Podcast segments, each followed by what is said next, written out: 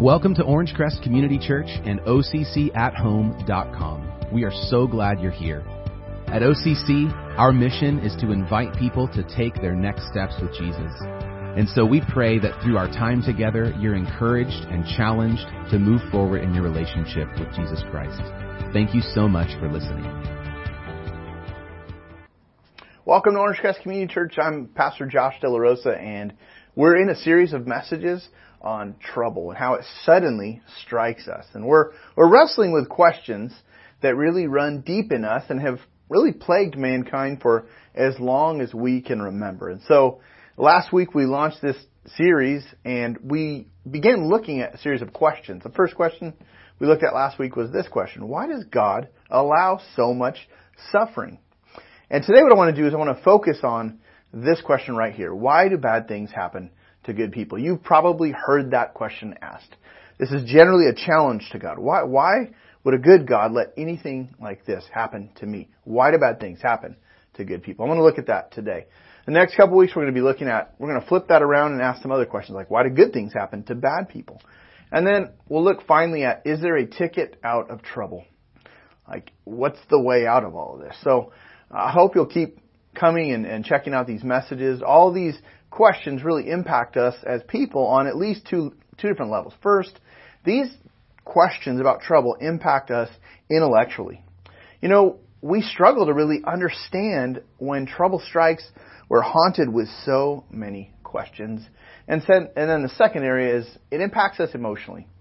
We're really brought to our knees. Often with this whole area, whenever you receive a phone call uh, that you didn't want, you weren't expecting, and you get this horrible news. Uh, you know, I, I, I've been there before. I see uh, a person trying to reach me, and they'll try over and over, and I, and I think to myself, oh no. Why didn't they text me? Why are they continuing to call? You know, whenever we're talking about tragedy or sickness, whether chronic sickness or, or terminal illness, or divorce that comes sudden, or, or termination, job loss, some calls I just find myself sort of just sort of bracing for impact. Uh, this week, even Tuesday, I received one of those types of calls unexpectedly, even accidentally. Someone called me by accident, left me a message, and I called them back, and, and they had tragedy strike their life suddenly. And they intended to call someone else, but as God would have it, they called me. And it, it involved deep, deep pain. And as I talked to this person on the phone, uh, I, I can only imagine the pain that this, this lady was going through. And if if you in your life tomorrow were to receive a call like that or, or a knock at the door and it's a friend in tears. And you know something must have gone terribly terribly wrong. Like what what would you do? What would you say? What i want to do is i want to look at a situation like that in the bible. So i want to introduce you to a man named job. You find this book in the almost the middle of the bible. It's in the old testament of the bible but job uh, chapter 1 i want to introduce you to his life through the first chapter of this book. It's actually 42 chapters, but let's look at just the first one, and then I'll kind of move around and and uh, walk through aspects of this book. So Job 1, verse 1. There was a man in the country of, of Uz named Job. He was a man of complete integrity who feared God and turned away from evil. So he was blameless. He was upright. He feared God. He, he took God seriously, in other words. When it says he feared God, it meant he, he didn't play games. He took them seriously. He stayed on track with his life. Verse 2 He had seven sons and three daughters. Verse 3 His estate included 7,000 sheep and goats, 3,000 camels, 500 yoke of oxen, 500 female donkeys, and a very large number of servants. Uh, Job was the greatest man, get that, the greatest man among all the people of the East. It says that essentially he, he's a standout guy, clearly. And so what we have in the story is we have a really good man, and he happens to be a very, very wealthy man as well. Every one of us would have looked at Job's life and thought, he has got it made. No way this guy is going to experience the kind of trouble that I face because he's got his life together. If only I was like Job, then I wouldn't have any problems. I mean, just look at him. You know, the scripture says here that he had this huge family, ten kids. Uh, you see this vintage photo here, and, and this is sort of common for old family photos, vintage, large families were common in in you know in olden days, uh, and but nowadays you, usually there's really small families. Well, back in way back in the day when Job lived, he had a, he had a large family as well. It says 10, 10 kids, seven thousand sheep and goats. Essentially, uh, this he had this. Uh, he had food, he had resources, he had trading power because he had this giant flock of sheep and goats. Uh, that's pretty powerful. Uh, it says that he had 3,000 camels. This was like owning a fleet. Like you, you aren't getting anywhere fast on a camel, but you're going somewhere. And so he had a fleet of camels, 3,000 camels, okay? This represents transportation, so think about that.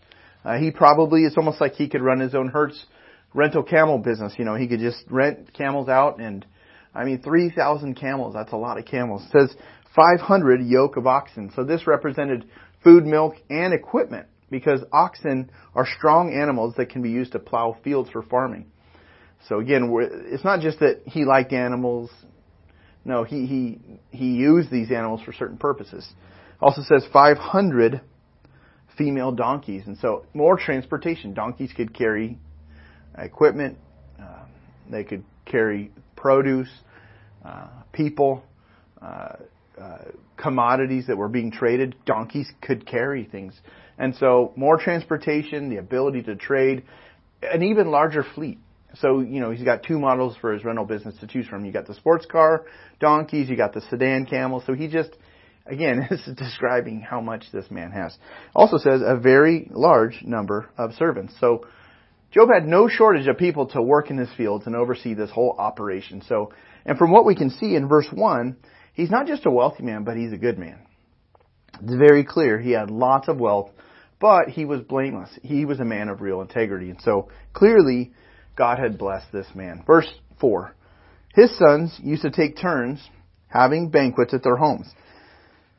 They would send an invitation to their three sisters to eat and drink with them. Whenever a round of banqueting was over, Job would send for his children and purify them, rising early in the morning to offer burnt offerings for all of them.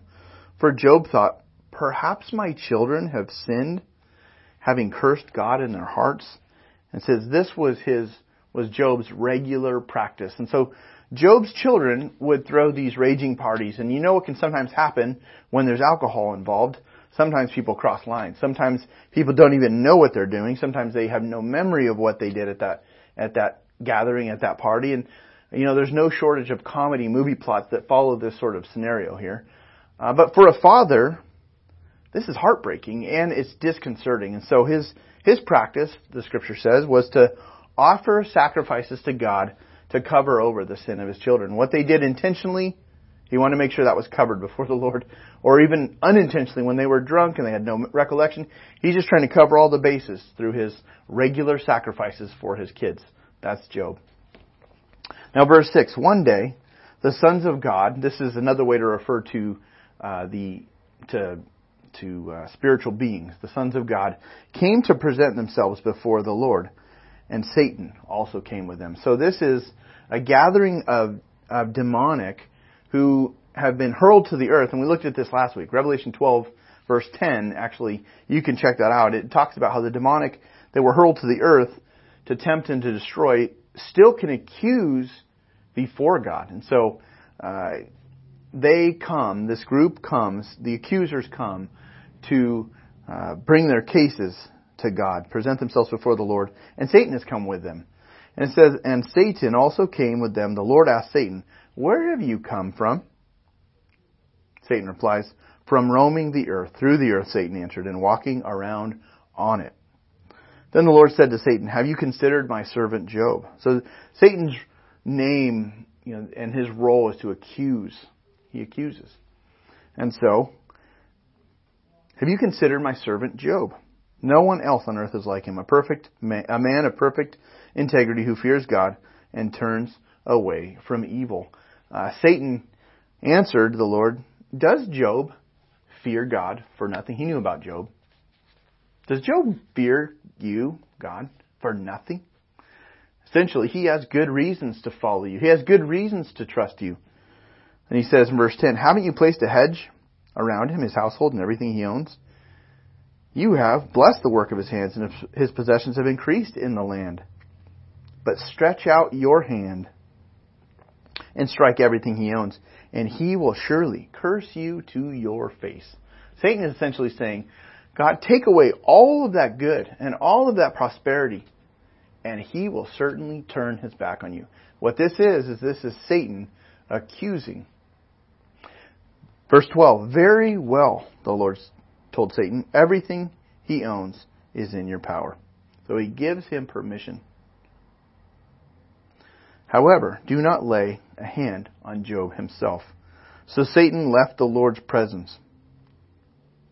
Now, we mentioned last week, and if you weren't uh, watching last week, uh, check out that message last week. We looked at why is there so much suffering in the world? Like, where do all these problems and trouble and suffering come from?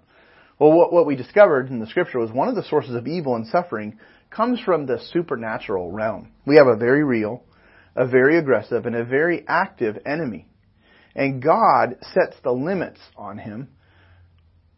And you see that here in this passage. God permitting Satan uh, to bring attack upon Job, to test him. Well, verse 13.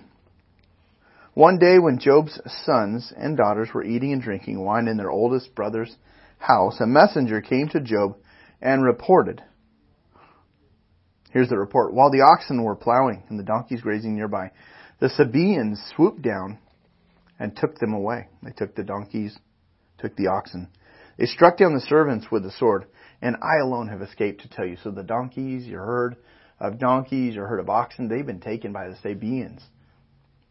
So trouble strikes suddenly. Verse 16.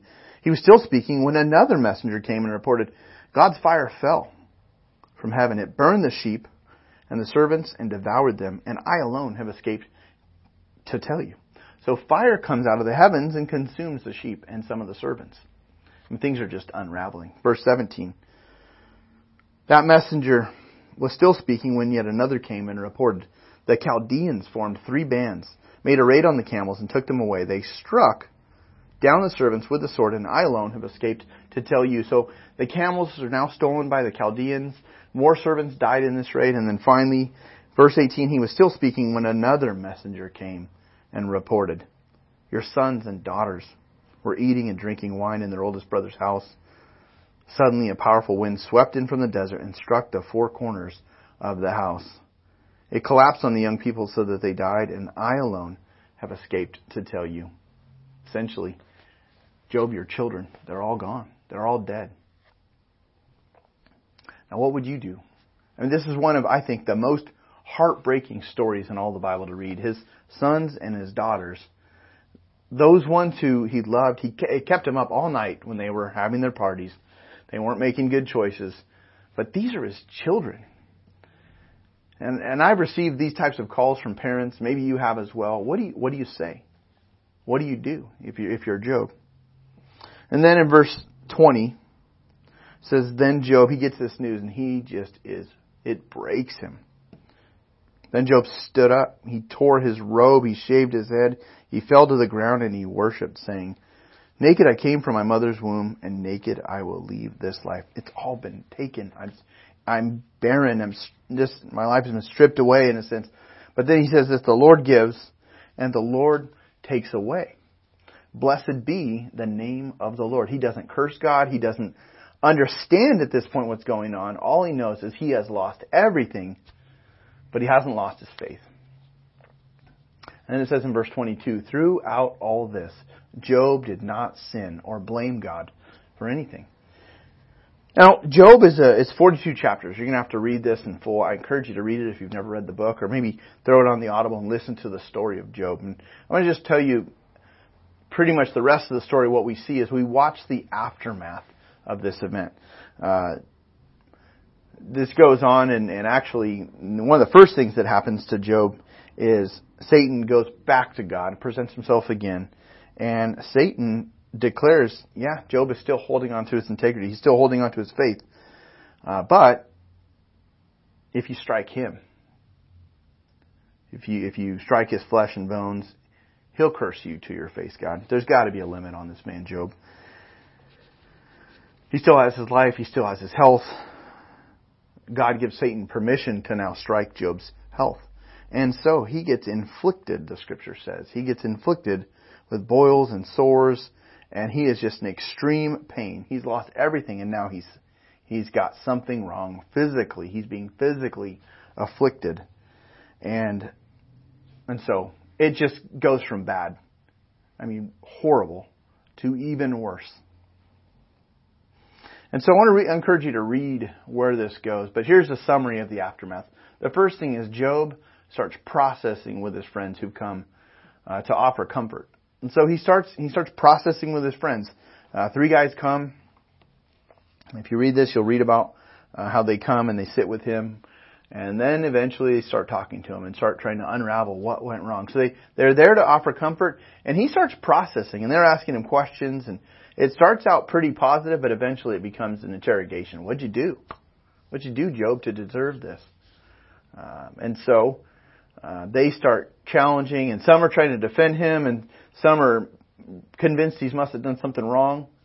And you know they're there to provide comfort, but also they sense the need to start giving him answers and and to give perspective. And so, but they take it all too far. They go too far, and Job begins to defend himself, and he begins to um, start questioning things. And his questions go in the wrong direction, and eventually, in Job chapter 38, God instructs Job on who he really is. And God speaks to Job. You can read that. Later, Job reaffirms his trust in God, and he watches God rebuild his life over time. Once God speaks to him uh, and corrects some of Job's thinking, uh, Job repents. He started. He starts changing his thoughts, and he gets his thoughts back on track. And he just reaffirms, God, I trust you. I trust what you're doing, and and he begins to see God rebuild and restore his life. Now, this story, there's a lot of questions we have about the story of Job, and uh, but you have to read it. So you have to read it full for yourself, and it really highlights some things. One, it highlights this question that, that often does come up, like why do bad things happen to good people? Like why did this really happen to Job?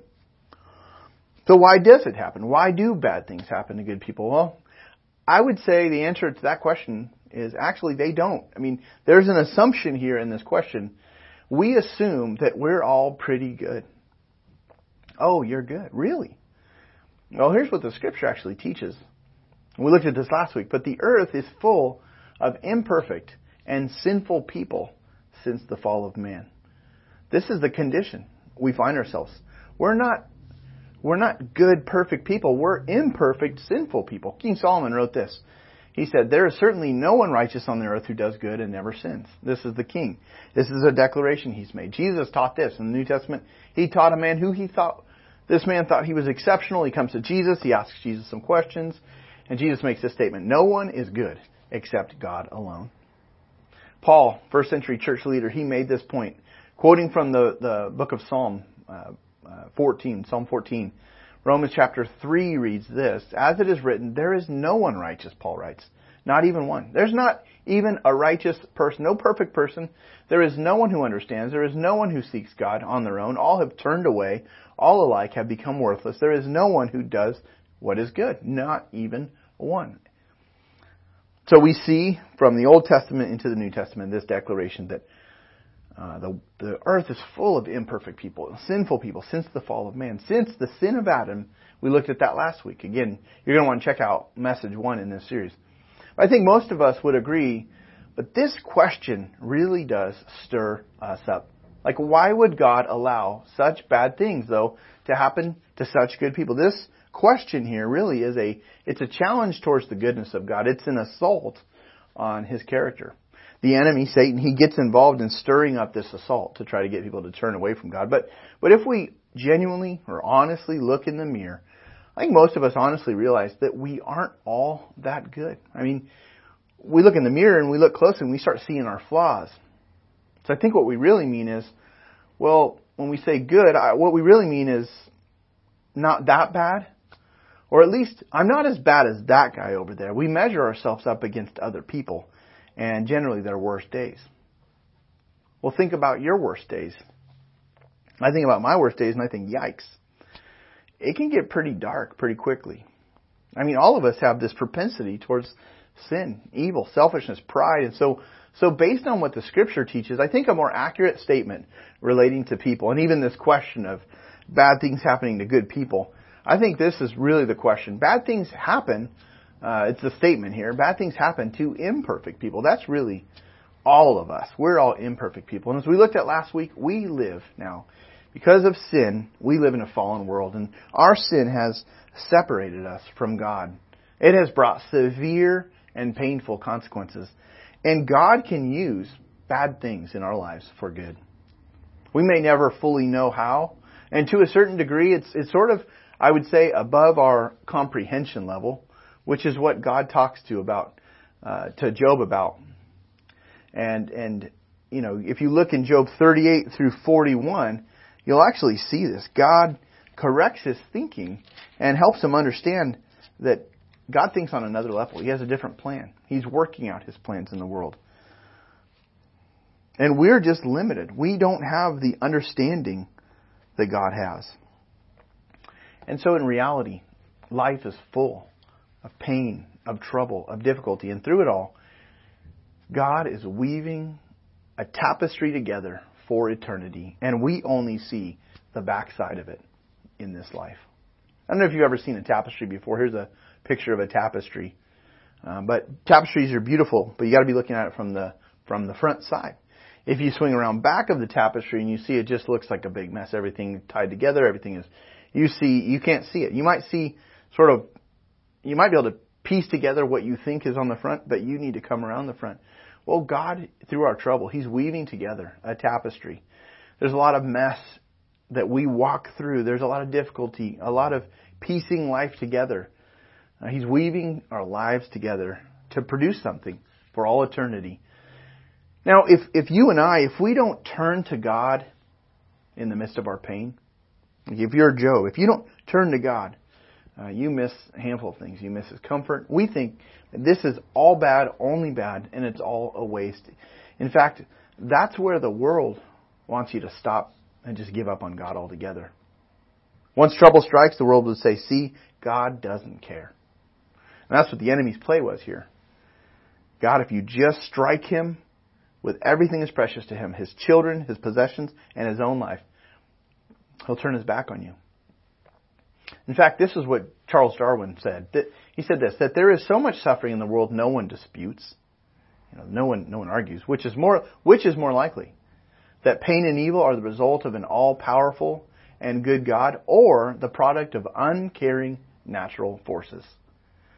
He says, the presence of much suffering agrees well with the, with the view that all organic beings have been developed through variation and natural selection. So Darwin concludes, I'd rather be an, an atheist. At least, you know, then I can just, I can, that satisfies my, my intellectual and emotional questions that come up when trouble strikes. There must, there must be no God because there's no purpose. And so these things that happen that are painful, yes, but they're all by chance. And that was the conclusion. But here's what God says. God says, we know that all things work together for the good of those who love God. All things includes all of our trouble, all of our pain, all of our suffering. We know that all things work together for the good of those who love God, who are called according to His purpose. You know, trouble even the most painful aspects of suffering can be redemptive in some way and purposeful. If you put your faith in God, they can be purposeful. otherwise, what happens is we walk through pain and trouble, and then if we don't really turn to God, bad things really are just bad things. If we have no other way of looking at things, if I'm in pain and I really have no knowledge of God, no knowledge of eternity, uh, no understanding of that there's a way to know God in the person of Jesus Christ, then all of our pain just seems to be pointless. It seems to have no purpose. But God sent His Son Jesus to earth so that we could have a rescuer, someone who would come to deliver us from our pain, our ultimate judgment, and secure a place with God for us in eternity in heaven. So that one day my final breath and your final breath here can be a gateway into life eternal where there is no pain, where there is no suffering, no sorrow, no death. Now, if you have never put your faith in Christ, would you let us know if you'd like to learn more about following Christ? And we would love to sort of answer some questions, share with you more about how to become a Christ follower, a Christian. You can let us know on your connection card. Now, whenever we're in pain, whenever trouble strikes, there's some possible responses, places we might go. And so let's just look at those from uh, from Scripture. First, uh, we can get bitter. We see this. We see this. We can get bitter and resentful, believing that that God, that my trouble is is undeserved and and unfair. So look at uh, Job chapter six, verse four. He's he's processing with his friends he answers one of his friend's questions, and, and Job says this Surely the arrows of the Almighty have pierced me. My spirit drinks their poison. God's terrors are arrayed against me. He makes this statement.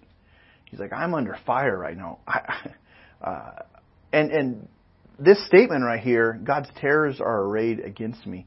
I mean, it's not too many steps from that point uh, to bitterness, if you want to go there. Now, he doesn't go there right here. But very quickly we can think, why, why are you taking this out on me, God? So there's not a lot of steps from these types of statements to, to, to bitterness, to resentment. And sadly, what I found is this, this is one of the options that many people choose after getting just buffeted by wave after wave of trouble. So there's the bitterness response. Second response, some people just walk away from God. They walk away. Now, this creates more consequences, really magnifying the ripple effect uh, on our lives. But, like for example, Job 2, verse 9, after all of this unfolds and he is struck with sickness, this is what his wife, Job's wife, said to him Are you still holding on to your integrity? Curse God and die. Are you, are you still trying to walk with God carefully? Now, you have to feel for Job and his wife. They, they lost everything. They lost their children. But his wife comes alongside him. Are you just, are you trying to walk with God carefully? I know you're a man of integrity and blameless, but just curse God and die. Why hold on to your faith any longer? Because it would be tempting at this point to just turn away, to walk away for good. Now that's one place, and you may have seen people walk through life with God. Maybe they're raised in the church and then they hit this point of trouble and it's a crisis of their faith and they peel off and they they just reject God altogether and walk away, go their own direction. Now, here's another response. This is where Job eventually landed. You can trust God. You're in trouble, you're in pain, you're in suffering, you're walking through something. You can trust God in humility. In humility, waiting for Him to restore. Uh, you actually need to read, again, the book of, of Job. Read all the way till the last chapter to see where this ends up. I'm going to give you a sneak peek on most of what happens at the end. Job eventually gets restored. So let's look at Job 42. God speaks to him. God corrects some of his thinking. God corrects Job's friends. And then Job replies to the Lord. Job 42, 1. Then Job replied to the Lord. He said this, I know I know that you can do anything and no plan of yours can be thwarted. Like God, your, your plans, your purposes, they will prevail. You asked, who is this who conceals my counsel with ignorance? This was God's question to him. Like, who is talking like they know what's really going on here? Who's talking like they have all the answers? And then he, he, he states, surely I spoke about things I did not understand. Things too wondrous for me to know. What this is, this is a statement of, of real humility. Job just takes his place before the Lord and just acknowledges, God, I, I'm talking like I know more than I really do. These are things on your level. Job goes on, you said, to, he said to God, you said, listen now and I will speak. When I question you, you will inform me. Then he states, I had heard reports about you, but now my eyes have seen you. Therefore I reject my words and I'm sorry for them. I am dust and ashes. I'm not saying that this response from Job wouldn't have been difficult. I mean, I can't imagine. He would have still been in extreme pain over his loss.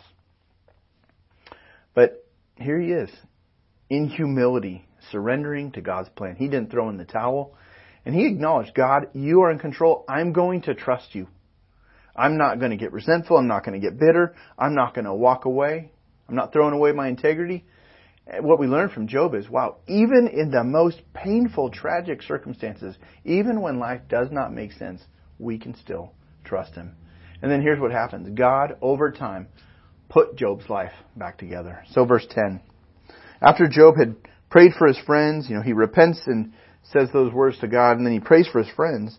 It says, The Lord restored his fortunes and doubled his previous possessions. Verse 11. All his brothers, sisters, and former acquaintances came to him and dined with him in his house. They sympathized with him, and they comforted him concerning all the adversity the Lord had brought on him. Each one gave him a piece of silver and a gold earring. Verse 12, so the Lord blessed the last part of Job's life more than the first. He owned 14,000 sheep and goats, 6,000 camels, 1,000 yoke of oxen, 1,000 female donkeys. He also had seven sons and three daughters. He named his first daughter Jemima, his second Keziah, and his third Keren-happuch.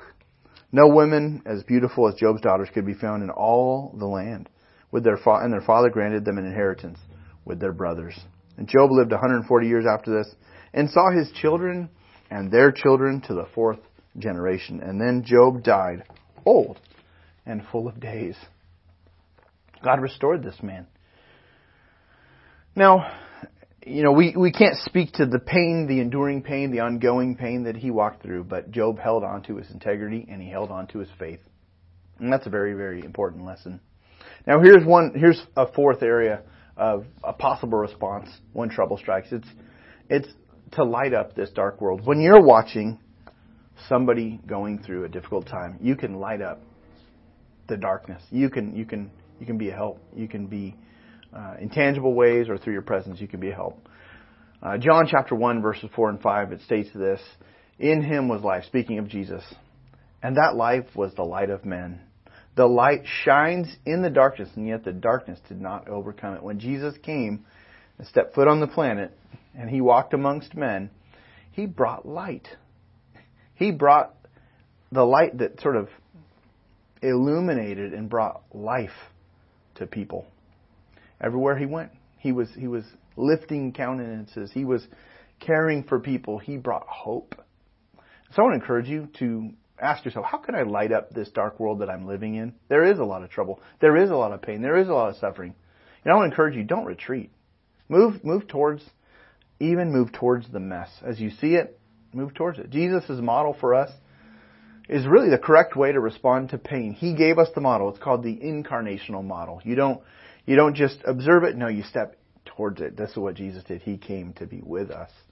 And so we can light up this dark world that we're living in. Some specific, some specific ways we can do that. Uh, gratitude over grumbling. There are people in your life, friendships, family, coworkers, core friends that you've got. Uh, you can just set an example and choose gratitude. It stands out. Look at what Philippians 2:14 says. Do everything without grumbling and arguing so that you may be blameless and pure, children of God who are faultless in a crooked and depraved or and perverted generation among whom you shine like stars in the world. So choose gratitude. It stands out. It's like bright, bright stars up against a black sky. It stands out when you choose gratitude. When everyone else is grumbling, that's one way you can you can uh, light up uh, the environment you're in. Second, serve rather than demand. Whether at home, work, or church, Jesus said, "The greatest among you will be your servant. Whoever exalts himself will be humbled. Whoever humbles himself will over time be exalted. This is how God works. It's, he works through serving rather than demanding. Finally, sitting with people in their pain. This is one way you can be a light in the darkness, in the trouble, in the pain. You can just sit with people in their pain. So in Job 2, we see Job's friends coming to visit with him. Uh, they'd heard the news and they came and they sat with him. And I want you to, to hear what it says, Job 2:11. Now when Job's three friends, Eliphaz the Temanite, Bildad the Shuhite, and Zophar the Naam, Naamathite, heard about all this adversity that had happened to him, each of them came from his home. They met together to go and sympathize with him and comfort him. So these are these are good friends. They're going to go and comfort Job. When they looked from a distance, they could barely recognize him. You know, he's sitting in the dirt. It says they wept aloud, and each man tore his robe and threw dust into the air and on his head. They joined him in his pain. And then they sat on the ground with him seven days and nights, but no one spoke a word to him because they saw that his suffering was very intense. You know, Job's friends do everything right up to this point. You know, they're they're they're spending time just sitting there. They're just being present. It's not the time to open their mouths. It's not the time to say anything. Uh, after a week, though, they start to talk. He starts to talk. Job opens up, and his friends begin to respond. And then things go downhill because the friends begin to try to fix the situation and accuse or, or uh, suggest. And, and so, but what I would say though that we learn from Job's friends is, you know, they spent the first week just sitting with their friend in his pain. And I think there's a lot to be learned from that.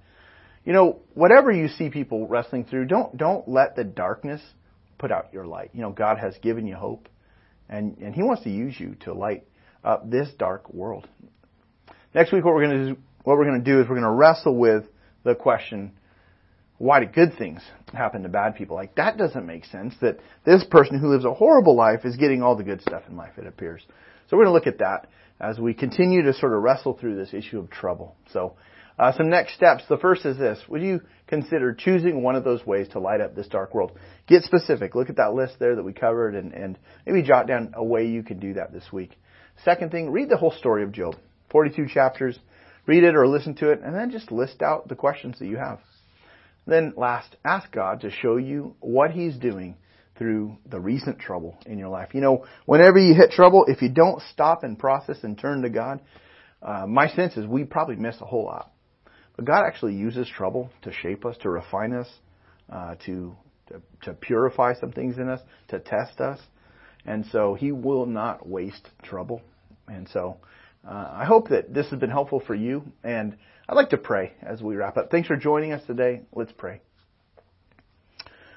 Father, right now, uh, most of us are not strangers to trouble. We look around and over here and over there, and it's just we see so much trouble. We turn on the, the news, we see more trouble. We we look at the news feed, we see more trouble. And God, we uh, we thank you, Lord, for your word. That as we study your word, as we understand uh, your timeless principles and truths, Lord, you're equipping us. You're preparing us to know how to navigate and walk through this life. Yes, it's full of trouble. Yes, there's a lot of pain. Yes, we can't escape it all. But Lord, uh, you want to uh, use it for good in our lives if we'll trust you. And Father, you want us to uh, step towards people who are who are dealing with difficult things.